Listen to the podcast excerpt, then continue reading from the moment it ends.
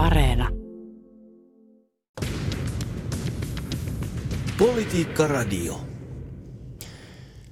Yhdysvaltain julkaisemat tiedustelutiedot kertovat Venäjän valmistautuvan Ukrainan täysimittaiseen valtaamiseen. Rajoille on kasattu 70 prosenttia kaikesta kalustosta ja sotilaista, minkä lasketaan riittämään koko Ukrainan valtaamiseen. Ja ö, täysi luku olisi täyttymässä tässä ja nyt. Onko Venäjä hyökkäämässä Ukrainaan? Tämä on Politiikka-radio, minä olen Tapio Pajunen. Politiikka Radio. Tervetuloa Politiikka-radion sotataidon laitoksen johtaja Eversti Petteri Kajan maamaan puolustuskorkeakoulusta. Kiitos. Ja yhtä lailla tervetuloa tutkija Jyri Lavikainen ulkopoliittisesta instituutista. Kiitos. Niin, Yhdysvaltain julkaisemat tiedustelutiedot kertovat Venäjän valmistautuvan Ukrainan täysimittaiseen valtaamiseen. Tietojen mukaan rajoille kerätty sotilas- ja asemäärä olisi noin 70 prosenttia siitä, minkä Venäjä on laskenut riittämään koko Ukrainan valtaamiseen. Ja täysi luku olisi täyttymässä helmikuun puolivälissä, eli tässä ja nyt. Ja mahdollisena H-hetkenä mainitaan keskiviikko, huominen päivä. Monet uutistoimistot sekä amerikkalaiset mediat ovat kertoneet näistä synkistä arvioista, niin, niin miten arvioitte, onko Venäjä todella hyökkäämässä Ukrainaa tässä ja nyt? No ei käy kiistäminen, etteikö siellä olisi isoa venäläistä sotilasjoukkoa ja se riittäisi sotilaallisen operaation aloittamiseen. Ihan mielenkiintoista on tietysti nämä yhdysvaltalaiset tiedustelutiedot ja varsinkin niiden julkistaminen, ne saattaa ajaa myös jotain muuta tarkoitusperää kuin puhtaasti vain meidän tiedottamista. Niillä pyritään vaikuttamaan siihen venäläiseen päätöksentekoon. Se, että riittäisikö tuo sotilaallinen voima 120-130 000 sotilasta, joka tällä hetkellä siellä Ukrainan pohjois- ja koillispuolella on, koko Ukrainan miehittämiseen, niin siihen mä en ihan usko. Yleensähän perus laskentakaavan mukaan hyökkäjällä pitäisi olla kolminkertainen ylivoima tämmöisen perinteisen maasodan käynnin voittamiseen ja siihen tämä numero ei vielä riitä. Se, että siellä olisi 70 prosenttia Venäjän käytettävissä olevista voimista, on totta, jos me puhutaan korkeassa valmiudessa heti tässä ja nyt käytettävissä olevista joukoista. Venäjällä on kuitenkin liki miljoonan sotilaan asevoimat ja tällä hetkellä reservin kutsuntoja ei ole käynnistetty, eli heillä ei ole koko potentiaali vielä käynnissä. Mm. Eli pidän hieman äh, nopeasti temmattuna sitä ajatusta, että hyökkäys alkaisi, maahyökkäys alkaisi huomenna ja tämä joukko kykenisi Ukrainan vallottamiseen. No Juri, sama kysymys. Joo, samaa mieltä tästä. Lisäksi on huomioitava siinä se, että sinne tuodaan edelleen lisää joukkoja. Että koko porukka ei ole vielä kerätty kasaan. Ja toinen seikka on se, että huolimatta siitä, että Venäjä pystyykin lyömään Ukraina asevoimat jonkinlaisessa operaatiossa varmasti jo nyt, riippuen tietysti koosta ja skaalasta, niin eri asiat, jos lähdetään ihan vanha-aikaiseen vallotussotaan, niin miten se pidetään, mitä on vallattu. Et Ukrainassa he kohtaisivat niin kuin varmaankin hyvin vihamielisen vastustajan, joka on valmis taistelemaan miehittäjäjoukkoja vastaan. Ja Venäjällähän on ikäviä kokemuksia tällaisesta esimerkiksi Afganistanin sodan ajalta. Ja toisaalta jos ajatellaan jopa Tsetseenian sota, joka kesti vuosia, vuosia ennen kuin he saivat tilanteen rauhoitettua ja asetettua sinne oman vasallihallitsijansa – eli Ramsam Kadyrovin, ja siinä puhutaan maantieteellisesti ja väestöllisesti paljon pienemmästä alueesta, joka oli vieläpä Venäjän federaation osa, josta se oli yrittänyt irrota. Ukraina on sen sijaan 40 miljoonainen kansa, joka on ollut sodassa Venäjää vastaan käytännössä kahdeksan vuotta. Että mä suhtautuisin hieman skeptisesti tällaisiin skenaarioihin valloitussodasta, jonka tavoitteena olisi vallata koko Ukraina, saati sitten esimerkiksi puolet mutta tota, periaatteessa iskukykyä on siis, eli, eli, eli olette siinä mielessä ikään kuin samoilla linjoilla näiden amerikkalaisten tiedustelutietojen kanssa, että iskukykyä jopa niinkin mittavaan operaatioon kuin Kiovan valtaamiseen niin olisi rajoilla olemassa. No Aivan näillä näppäimillä. Iskukykyä varmasti on ja sehän on tämän venäläisten koko operaation tai toiminnan perusajatuskin, että esitellään sitä sotilaallista suorituskykyä ja luodaan sillä sotilaallinen pelote, jotta niille poliittisille tavoitteille tulee painoarvoa. Ja tätä pelotetta on nyt kerätty sinne Ukrainan rajalle ja sitä tällä hetkellä liikutellaan silleen, että se pelote vaan kasvaa ja korostuu. Luodaan käsitys siitä, että hyökkäyskyky on juuri nyt valmiina käytettäväksi. Mm. Mutta haluan vielä kiistää tuon Kiovankin. Mä oon hieman pahan ilmanlintu tässä mielessä. Kiovassa on 2,2 miljoonaa asukasta ja sellaisen kaupungin valtaaminen tai kaupunkisodan käyminen sellaisessa ympäristössä ei ole se, mitä venäläinenkään asevoima haluaa tehdä. Mä oon perrannut tätä joskus aikaisemmin, että jos me halutaan Kiova vallottaa, niin siitä pitää tehdä Aleppo. Eli se pitää tuhota täydellisesti, jolloin se voidaan vallottaa. Ja en tiedä, mitä tarkoitusperää se enää sitten ajaisi. Jyri, mitä itse arvioit tästä skenaariosta, mahdollisesta Kiovan valtausskenaariosta, joka on toistunut näissä monissakin amerikkalaisten julkaisemissa tiedoissa? Joo, siihen kuuluu se, että he asettaisivat nukkehallitsijan sinne ja perustaisivat ehkä jonkinlaisen uuden Ukrainan valtion – irrottaisivat sen tai halkaisisivat Ukrainan kahtia ja sitten se tynkäosa jäisi länteen. Tällaiset saattaa olla ehkä jotain venäläisiä päiväunia, mutta tuota, niiden toteuttaminen onkin sitten ihan asia erikseen.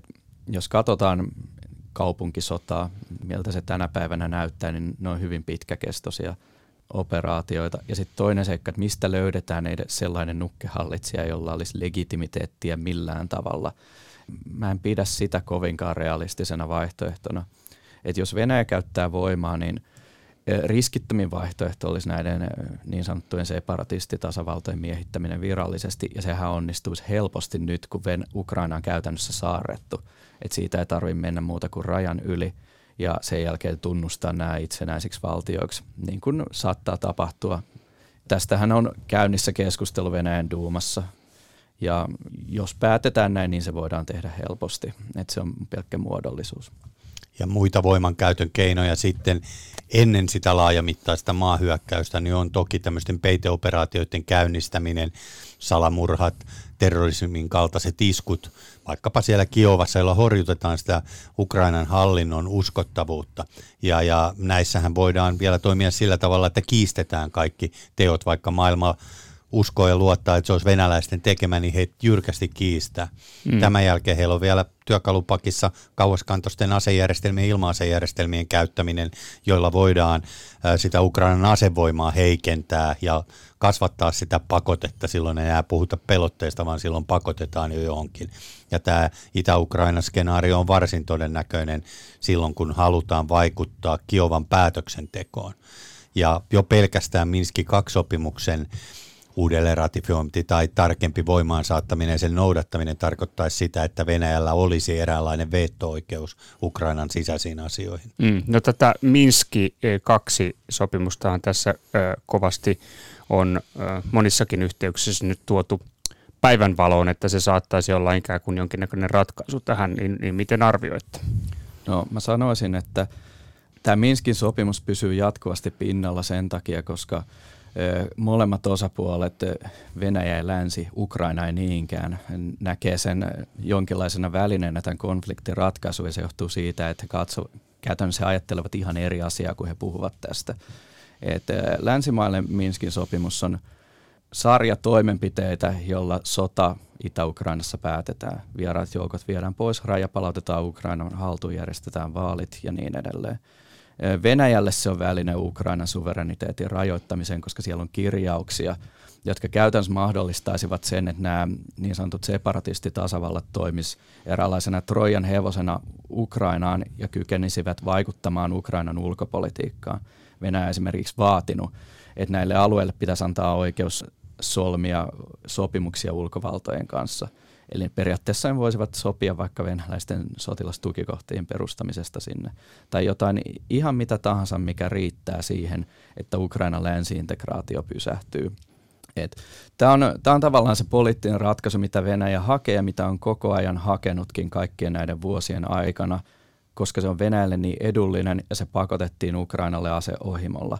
Ja valitettavasti silloin neuvottelussa länsimaiden hermo petti silloin Saksa ja Ranska hyväksyivät ne kirjaukset ja Merkel taisi vielä sanoa neuvotteluista lähtiessään, että nyt rauhalla on vielä toivoa. nyt me sitten nähdään, että mikä se, mitä takeita sille toivolle oli. Mm. Et si, siinä suostuttiin Venäjän vaatimuksiin, mikä on omalla tavallaan rohkaissut siihen, että miksi he nytkin toimivat niin. Ajatellaan, että jos, jos tuotetaan tarpeeksi sitä väkivallan uhkaa, niin länsimaat murtuvat ja hyväksyvät Venäjän vaatimukset. Tuota, onko Petteri samaa mieltä tästä skenaariosta? Ehdottomasti ja tämä nimenomaan viimeinen, mitä esitettiin, että se venäläinen tapa, että vaaditaan mahdottomia, jotta saadaan jotain, niin pätee tässäkin ehdottomasti. Eli kaikki tietää, että niihin kaikkiin vaatimuksiin, mitä Venäjä esittää, niin he ei edes odota, että länsimaat suostuisi.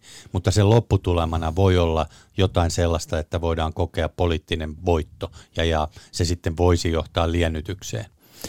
Eli tavallaan siis tämä ei ole siis vastaavan kaltainen ikään kuin pattitilanne, tämä, tämä Minsk 2-skenaario, kuin mikä tämä ö, nykyinen pattitilanne tässä on. Siis toisin sanoen, että, vastakkain olisivat kaksi täysin ikään kuin toisensa kohtaamatonta skenaariota, vai miten te tulkitsette? No siis tämä Minsk on ollut tähän mennessä, tämä Minskin sopimus siis ollut pattitilanteessa, koska sitä ei haluttu panna toimeen.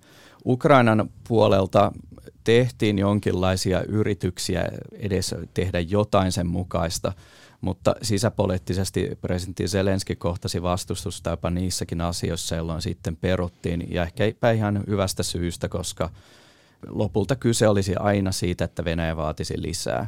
Niin kauan kuin heillä on joukkoja siellä, he voivat sanoa, että ette tehneet tarpeeksi. Et siinä mielessä se on, se on ollut pattitilanteessa, mutta se mikä on tärkeää nyt ymmärtää, että jos Venäjän vaatimuksiin suostutaan nyt tämän Minskin sopimuksen toteuttamisessa, niin se ei ole tämän tilanteen loppu, vaan se on seuraavan vaiheen alku. Mm. Eli siihen strategiaan kuuluu se, että vaaditaan mahdottomia, katsotaan mitä saadaan, vaaditaan lisää, koska mikä estää? Ei Venäjä ole tyytyväinen siihenkään tilanteeseen, että se saa yhden tulitaukosopimuksen toteutettua. Kysymys on etupiirin saamisesta ja suurvalta-aseman vahvistamisesta. Ja koska Venäjä on edelleen heikoin suurvalta kaikista, niin rajoja ei ole ennen kuin he kokevat olevansa Yhdysvaltojen tai vaikka Kiinan veroisia. Siellä on aina jotain, mitä pitää saada lisää. Mm. Tota, no, miten se, eikö Minskin sopimuksen heti ykköskohta ole kuitenkin siis aseiden riisuminen ja, ja sotilastoiminnan, kaiken näköisen sotilastoiminnan poistaminen? Itä-Ukrainasta, eikä, että, että eikö se tavallaan se ensimmäinen kohta jo tee heikommiksi näitä ikään kuin Venäjän näkökulmasta niitä seuraavia vaiheita? No se tietysti sopimuksen noudattaminen tai toimeenpano niin liennyttäisi sitä käynnissä olevaa tilannetta.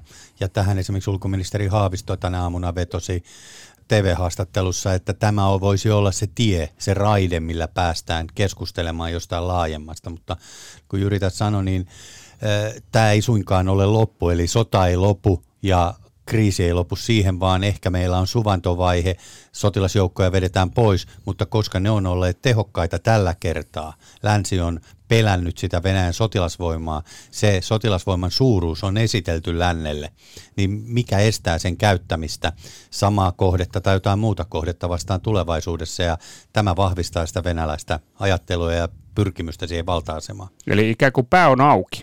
Kyllä, ja, ja tähän oikeastaan on johtanut se, että Neuvostoliiton hajoamisen myötä Venäjän asevoima oli kyvytön tukemaan poliittista päätöksentekoa. Ja, ja sitä on järjestelmällisesti rakennettu viimeiset 30 vuotta. Tsetsenian sota osoitti, että se on täysin kykenemätön hallitsemaan sotanäyttämöä. Georgian sodassa todettiin puutteita ja siitä lähtien on rakennettu sellaista sotilaista voimaa, joka nytten esiteltiin ja se on tuotu maailman näyttämölle ja jopa Yhdysvallat, kaikista suurin suurvalta, on taipunut siihen, että se esittää hurjia arvioita tämän sotilaisen voiman käytöstä ja tämä on osaltaan jo toteuttanut sen yhden Venäjän päämäärän, eli sillä on työkalu, jolla poliittista päätöksentekoa voidaan tukea. Hmm.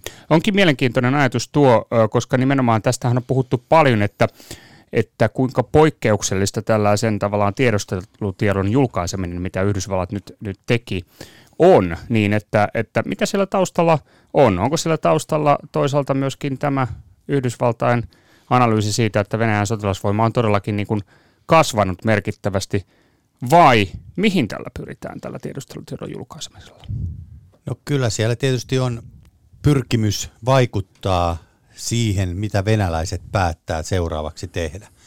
hyvin niin kuin lapsenomaisesti sanoen, että hä, hä, me tiedetään, mitä te meinaatte tehdä ja ehkäistä sitä kautta sitä tekemistä. Mutta ehkä sillä halutaan osoittaa oman tiedustelun kyvykkyyttä.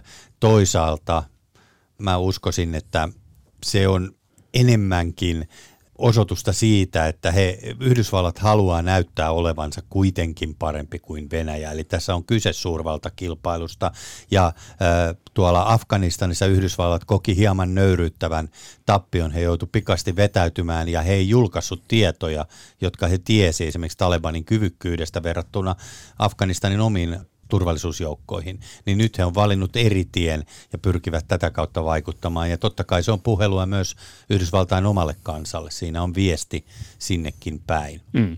Jyri, miten arvioit tätä Yhdysvaltain tiedustelutietojen julkaisemista? No eräällä tavalla se on Yhdysvalloille tavallaan vähän riskinen teko, koska nämä tiedustelutietohan esimerkiksi tämä kuuluisa 16. päivä, että milloin se hyökkäys alkaisi, niin jos tämä tieto pitää paikkansa, niin se on tullut joltain taholta, joka sen tietää tai sanoo tietävänsä. Ja tässähän tapauksessa Yhdysvallat, niin kuin, jos se pitää paikkansa, he ovat demonstroineet sen, että he ovat hyvin perillä Venäjän asioista. Mutta sitten jos se ei pidä paikkaansa, niin tuskinpa Venäjä siitä niin kuin kovin pahasti saa vettä myllynsä, koska kaikki tiedustelutieto on aina jossain määrin epävarmaa. Sen vuoksi puhutaankin todennäköisyystasoista, koska ymmärretään, että jos sen tietolähde on kertonut, hän ei välttämättä tiennytkään sitä, vaikka ehkä uskoi tai sitten hän on valehdellut tai jotain muuta tällaista. Et, ei, Yhdysvallat ei kärsi siitä, jos se huomenna ei tapahdukaan mitään. Siinä mielessä niin se voi olla niin kuin ihan hyvin käyttökelpoinen taktiikka tässä tilanteessa. Tavallaan tuoda näkyväksi se, että mitä Venäjä siellä tekee. Ja Yhdysvalloillahan aikaisemmin ollut vähän niin kuin heidän strategiansa ei ole menestynyt kovin hyvin silloin, kun he ovat pidättäneet sitä tietoa itsellään. Esimerkiksi silloin, kun Venäjä puuttui Yhdysvaltojen presidentinvaaleihin 2016, siitä vaiettiin ennen näitä vaaleja, vaikka ehkä ei olisi pitänyt. Mm.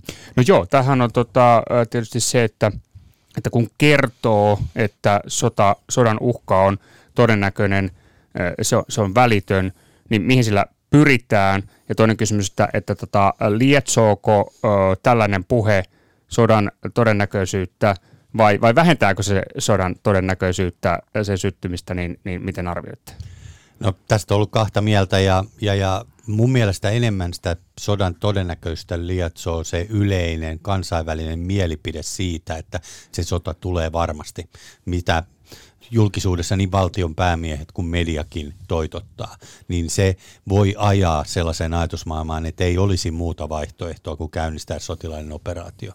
Ja tämän tiedustelutiedon mun mielestä niin kuin hyvä tarkoittava tarkoitus olisi se, että sillä pyrittäisiin vähentämään sitä potentiaalista hyökkäyksen aloittamista, koska väitetään se tietävän. Mm. Mä haluan palata vielä, että mistä se tieto voisi olla peräisin, niin, niin, niin eihän yhdysvaltalaiset mun käsittääkseni ole ihan tarkasti sanonut, että sota käynnistyy tai maahyökkäys käynnistyy varmasti.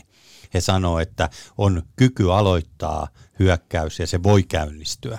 Ja siinä on huomattava ää, ero koska tota, tämä uhka, sotilainen uhka ja kaikki, niin muodostuu siitä kyvystä ja tahtotilasta. Ja se tahtotilahan on nyt meillä se, mitä me haetaan, että haluaako Putin käynnistää jos se tieto on tullut suoraan sisäpiiristä, että Putin olisi esimerkiksi antanut hyökkäyskäskyn joukoille, niin silloin se on ihan varteutettava tieto. Se voidaan saada elektronisella tiedustelulla tai se voidaan saada henkilötiedustelulla se tieto. Ja niin kuin Jyri sanoi, niin siinä on valtavasti epävarmuustekijöitä. Eli tämän tiedustelutiedon julkistamisen takana on kyllä muut tarkoitusperät kuin puhtaasti kertoa maailmalle, että Venäjä tulee hyökkäämään tuona päivänä. Mm, joo, tota, eli toisin sanoen voidaan voidaan ajatella, että siellä olisi vahvakin tieto taustalla, että nimenomaan keskiviikko, eli huominen päivä saattaisi olla ikään kuin operatiivisesti se niin sanottu D-Day tai, tai H-hetki, kuten, kuten Suomessa tapana on, on kutsua. Niin, niin onko tämä tavallaan tällainen, tällainen klassinen ikään kuin mustetahra? Tiedustelupiireissä puhutaan niin sanotusta mustetahrasta, joka asetetaan printtiin ja sen myös ikään kuin vastapuoli lukee sieltä printistä ja huomaa, että ahaa, vastapuolella onkin aika paljon tällaista tietoa meistä olemassa.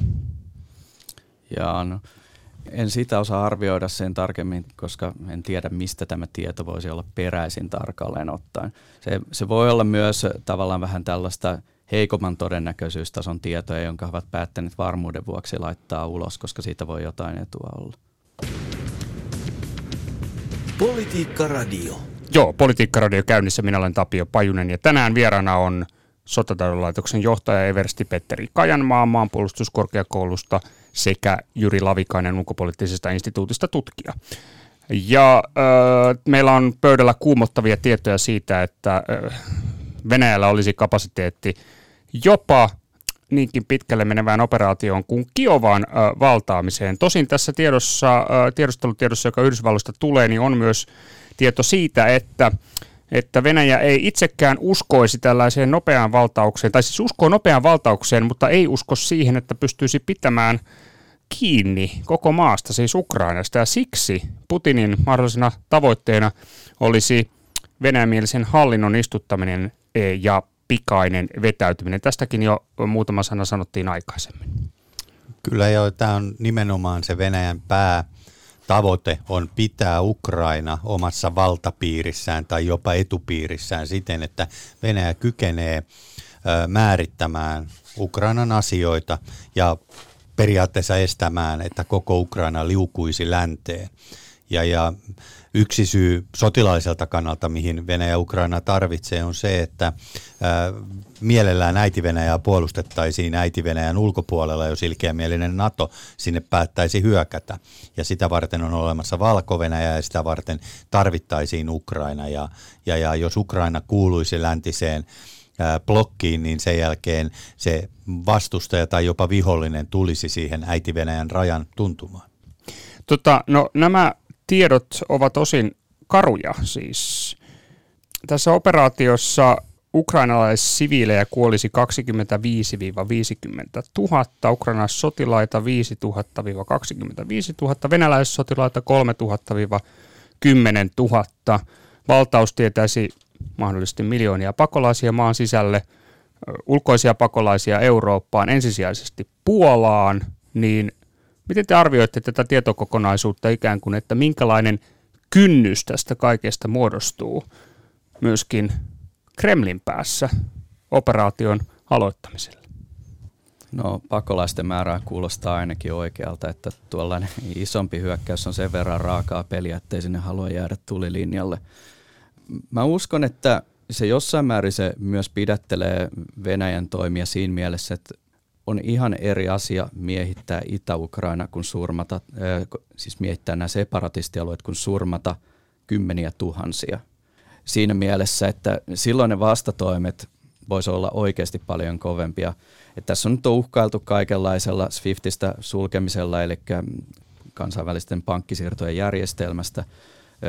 Tämä Itämeren kaasuputki Nord Stream 2 on nostettu esille. Vielä ei ole puhuttu esimerkiksi öljykaupan sanktioimisesta – siihen voi olla aika pitkä matka, mutta siinä vaiheessa, jos aletaan käymään ihan oikea vallatussota, jossa kuolee kymmeniä tuhansia, niin silloin voi olla, että se lopputulema on Venäjälle kaikesta huolimatta hyvin vahvasti negatiivinen. Että kyllä sitä öljyä saa muualtakin. Se vaan riippuu siitä, että tekeekö Venäjä jotain sellaista, minkä vuoksi tavallaan on jo uskottavuuden nimissä pakko vastata niin kovaa kuin pystyy. Noihin Venäjää rajoittaviin tekijöihin kuuluu ilman muuta se, että he, he ymmärtää sen, että tällaisessa sotilaallisessa operaatiossa tulee myös omia tappioita. Ja Ukrainan asevoimat on vuodesta 2014 lähtien kehittynyt aika merkittävällä tavalla, eli he kykenevät tuottamaan tappioita venäläiselle sotavoimalle. Ja se, että onko nuo numerot sinne päinkään, mitä tuossa arvioidaan, sehän on täysin siitä laskentakaavasta, mitä on käytetty kiinni, ketkä joukot he on simulaatioon asettaneet vastakkain ja minkälaisella intensiteetillä sotaa kuvitellaan käytävän. Eli voitaisiin sanoa ihan mitkä tahansa muutkin numerot, mm. ja ne olisi yhtä oikein.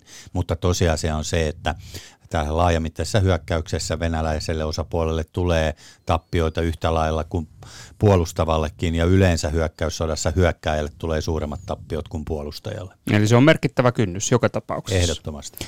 Tota noin. No miten arvioitte nyt näitä ö, kuumina käymiä diplomaattisia raiteita tämän ö, konfliktin estämiseksi?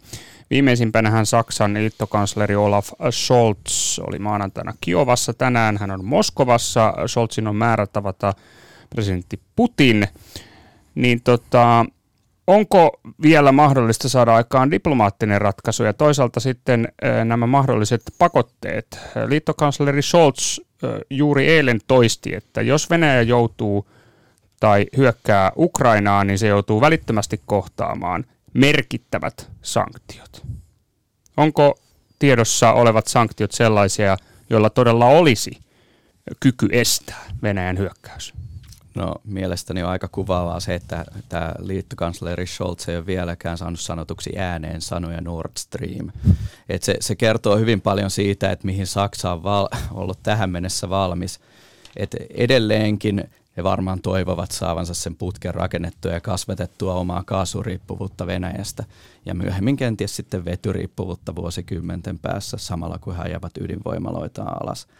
Mitä ne voimakkaat sanktiot sitten on?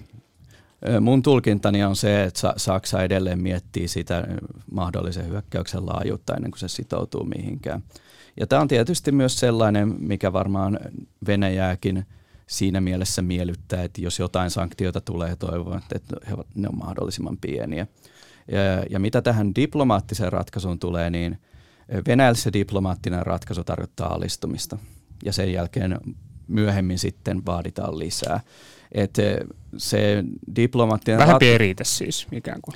Ei, ne, lähtökohtaisesti Venäjä nyt yrittää saada – länsimaat suostumaan siihen, että tätä Minskin sopimusta alettaisiin toteuttaa Venäjän haluamalla tavalla. Et sehän on nyt taas tuotu keskustelu Venäjän puolelta ja on sanottu, että Ukrainalle, että halusitte tai ette, niin pitää täyttää. Ja se on se liturgia, mitä he ovat toistaneet Ukrainalle jo vuosikausia. Mä haluaisin oikeastaan pitää sitä diplomatian kipinää elossa, että se kuitenkin on se tie, josta voisi löytyä joku yhteinen ratkaisu ja se vähentää sitä sotilaallista uhkaa, jos diplomaatit jatkaa keskusteluja. Ja niin kauan kun joku matkustaa Moskovaan, niin meillä on mahdollisuus siihen, että Venäjää ei ole ajettu nurkkaan tai pakotettu käyttämään sitä sotilaallista voimaa saadakseen ne neuvottelut käyntiin. Ne neuvotteluthan tulee jossain vaiheessa, onko se nyt vuoden tai kuinka monen vuoden päästä, mutta jossain vaiheessa neuvottelut tulee siitä asetelmasta, missä sillä hetkellä ollaan. Mm. Ja noihin sanktioihin, niin mä oon Jyrin kanssa ihan samaa mieltä, että venäläiset ei välttämättä suhtaudu niihin sanktioihin yhtä vakavasti kuin länsimaat. Heidän talousjärjestelmänsä ei välttämättä kaadu siihen, että ruplan arvo romahtaa, vaan, vaan heillä on muita, mu, muualla sitä varallisuutta ja muun muassa aika, aika mittava sotakassa, jolla he voivat ylläpitää kriisitilanteessa valtiota ja, ja, ja siinä mielessä pelkät taloussanktiot ei varmaan olisi riittävä keino. Kyllä, Venäjän talous on rakennettu ju, ihan päämäärätietoisesti juuri siihen tilanteeseen, missä me nyt olemme. Eli he ovat äh, määrätietoisesti kasvattaneet kultavarantojaan, ostivat jopa koronakriisin aikana kultaa lisää, kansainvälisiä valuuttavarantoja.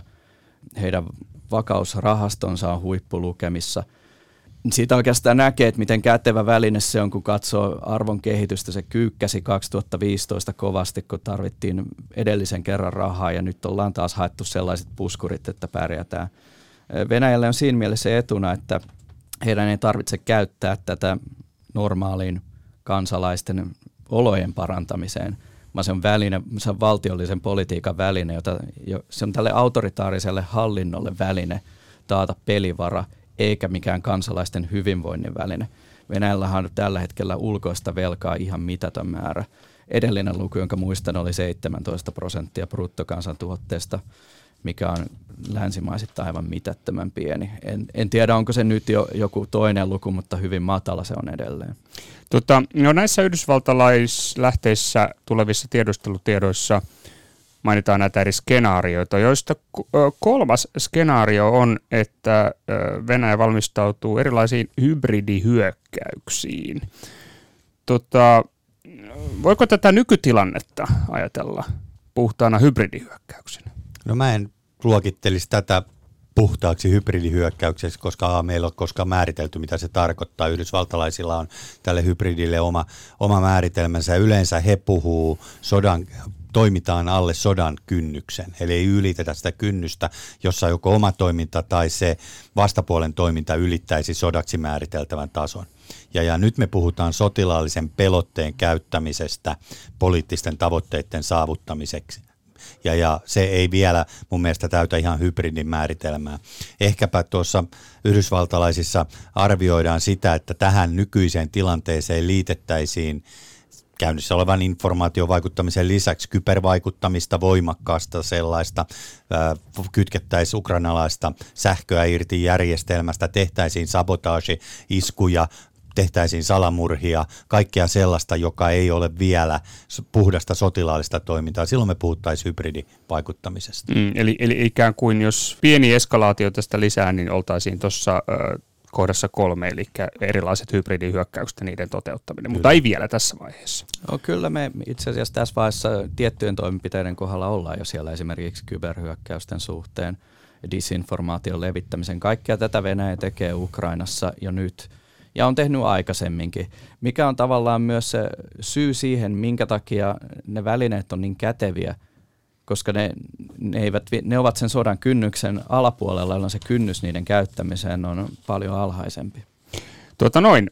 No, Pentagonin tiedottajan mukaan, siis Pentagon Yhdysvaltain puolustusministeriö, niin tota, Yhdysvalloissa ei saatujen tietojen perusteella uskota kuitenkaan Putinin tehneen vielä niin sanottua lopullista päätöstä hyökkäyksestä Ukrainaan, niin miten arvioitte tätä tietoa? Ei Putinin tarvitse tehdä sitä päätöstä ennen kuin hän haluaa sitä voimaa käyttää. Hän voi nostaa hyökkäyskynnystä, hän voi antaa valmistautumiskäskyn, siirtykää hyökkäyryhmitykseen. Käytännössä ladatkaa aseet ja olkaa valmiit ampumaan, mutta ampumiskäsky puuttuu ja hän, hän voi tällä jopa niin kuin vuorotella, hän voi laskea sitä valmiutta, hän voi selkeästi osoittaa, että nyt se hyökkäyskynnys on vuorokausien päässä ja sitten taas uudelleen nostaa ja vauhdittaa tätä neuvottelua tai, tai tavoitteen saavuttamista tällaisilla keinoilla. Joo, nyt, nythän on eilen tehty tällainen pieni symbolinen liennytyksen ele, kun ollaan puhuttu siitä, että puolustusministeri Sergei Shoigu on raportoinut hänelle, että osa sotaharjoituksista on nyt päättymässä ja – joukkoja voidaan viedä pois. Ja sitten puolestaan Serge, ulkoministeri Lavrov on sanonut, että kyllä meidän kannattaa vielä puhua. Kumpikaan näistä lausunnoistahan ei tarkoita vielä mitään. E, tämä tilanne loppuu siinä vaiheessa, kun se kalusto viedään pois sieltä ja siitä ei ole mitään merkkiä, mutta tämä on sellaista tyypillistä hämmentämistä, että ei olla koko ajan ihan siellä rajalla, vaan vähän höllätään ja sitten taas voidaan pelotella lisää, kun mennään lähemmäs. Tällaista peliä tässä voidaan pelata vielä aika pitkäänkin. Mm. Et kyllä siinä niitä vaihtoehtoja on, jos sitä neuvottelutietä halutaan vielä käydä ja kiristää niitä myönnytyksiä loppuun saakka. Ei, eihän Putinin ole mikään pakko käskeä asevoimia hyökkäämään missään vaiheessa. Jos hän niin päättää, hän voi sen tehdä. Et siinä mielessä on tavallaan nämä tiedot siitä, että hän ei ole vielä tehnyt päätöstä – niistä puhuttiin varmaan jo viime marraskuussa. Hmm. Ja samahan pätee tietysti edelleen.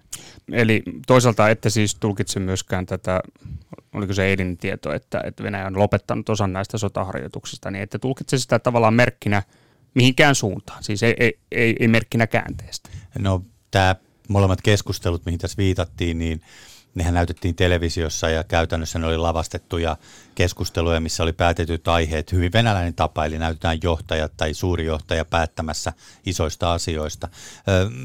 Tämä Shoikun ilmoittama asia voi olla hyvin toteutua siinä, että 20. päivä, kun valko ja Venäjän välinen iso sotaharjoitus on ilmoitettu päättyvän, niin siitä osa päättyykin.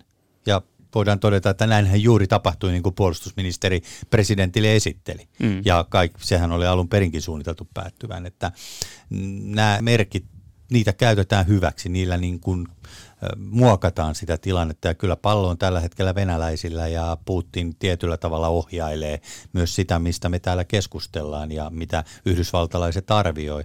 Ja yhdysvaltalaisilla kuten monella muullakin, niin on valtava tarve saada jokin arvio aikaiseksi. Ja samoja asioita pyöritellään kuukaudesta toisiin, ne esitellään hieman eri tavalla. On hyökkäyssuunnitelmia ja on vaikuttamissuunnitelmia, ja ne tuodaan vain eri päivänä eri tavalla esille. Mm. No tota, onko Venäjällä sitten olemassa nyt, jos ajatellaan nyt näitä lännen mahdollisia keinoja estää – laajamittainen sota, niin jotain sellaista, jota Venäjä todellisuudessa oikeasti pelkää? No merkittävin on öljykauppaan puuttuminen.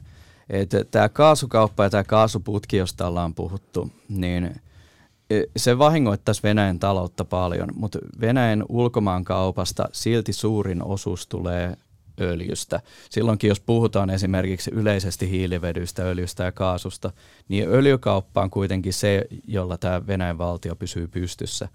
Ja valitettavasti niin öljyn hinta on tämän kriisin seurauksena noussut melkein huippulukemiin, joten heidän tilanteensahan on melkoisen hyvä niin kauan kuin sitä öljyä heiltä ostetaan. Tämä on sellainen asia, joka Venäjä, jos se nostettaisiin pöydälle, niin se varmasti pelottaisi. Tilanne on kuitenkin se, että ei Venäjä halua romahduttaa Ukrainan takia omaa valtiota. Ja tämä on se, mikä pitää sitä pystyssä. Toinen vahva pelote on sotilaista puolelta tietysti NATO. Venäjä ei varmasti halua lähteä vastakkain sotilaalliseen konfliktiin Naton kanssa tai NATO-maiden kanssa, mutta tämä on korkean riskin vaihtoehto. Uskaltaako NATO tai yksittäinen NATO-maa lähteä sotilaallisesti osoittamaan voimaa Venäjää vastaan, joka voisi tarkoittaa näiden joukkojen sijoittamista Ukrainaan. Tällä hetkellä tilanne on se, että yksikään valtio ei ole ilmoittanut, että meidän sotilaat on valmiit kuolemaan Ukrainan puolesta, vaan kaikki antaa taloudellista, sotilasmateriaalista tai koulutustukea, mutta kukaan ei ole valmis lähtemään sotimaan siellä. Tämä voisi asettaa kynnyksen, mutta niin kuin sanoin, niin se on erittäin korkean riskin vaihtoehto. Mm. Eli tota, tässä siis ei, tämä ei siis tarkoita aseapua. Ukrainalle, vaan nimenomaan konkreettisia joukkoja. Kyllä sitä tarkoitin, että NATO lähtisi puolustamaan Ukrainaa tai osoittamaan, että se tulee osallistumaan konfliktiin, jos Ukrainaan hyökätään. All right. Tota, no niin, presidentti Zelesnin aloitteesta huomenna keskiviikkona, joka näissä tiedustelutiedoissa on nostettu hyvin kohosteisesti D-Dayksi, H-hetkeksi – mahdollisen hyökkäyksen suhteen, niin Ukrainassa on tarkoitus osoittaa julkisesti solidaarisuutta Ukrainan yhtenäisyydelle. Hyvät vieraat tähän loppuun vielä. Oletatteko, että kyseinen eh, demonstraatio pystytään viemään läpi niin sanotusti eh, kaikessa rauhassa? Petteri no mä uskon, että Venäjä ei aloita laajamittaista hyökkäystä jos se jotain toimenpiteitä tekee, ne on näitä jo aikaisemmin puhuttuja hybridipeitettyjä tai Itä-Ukraina vaikutuksia, ja en usko, että he, he ovat pitäytyneet tuossa 16 päivässä. He valitsevat itse ajan, paikan ja tavan, millä he vaikuttavat Ukrainaan, ja siihen ei Yhdysvaltain tiedustelutiedolla voida vaikuttaa. Olen ihan samaa mieltä asiasta, että ja mä, mä en ylipäätään Mä uskon, että jos Venäjä toimii, niin silloin se liittyy niiden separatistialueiden, jollain tavalla niihin separatistialueisiin. Sehän ei päättäisi varsinaisesti mitään, vaan painostusta voitaisiin jatkaa sen jälkeenkin. Kiitoksia hyvät vieraat tästä keskustelusta, eli Eversti Petteri Kajanmaa maanpuolustuskorkeakoulusta, kiitoksia. Kiitoksia. Ja Jyri Lavikainen ulkopoliittisesta instituutista tutkija, kiitoksia. Kiitos. Jäädään seuraamaan näitä kuumottavia tapahtumia. Toivotaan parasta ja tuota, katsotaan, mitä tapahtuu myöskin tämän niin sanotun Mainilan laukaukset skenaarion kanssa. Nimittäin tämäkin oli yksi jännä tieto näissä Yhdysvaltain julkaisemissa tiedustelutietoissa, eli, eli tuota noin, niin epäillään, että jonkinnäköinen lavastettu hyökkäys myös saattaisi olla mahdollinen. Toivottavasti sellaista ei nähdä. Tämä on Politiikka Radio, minä olen Tapio Pajunen. Politiikka Radio.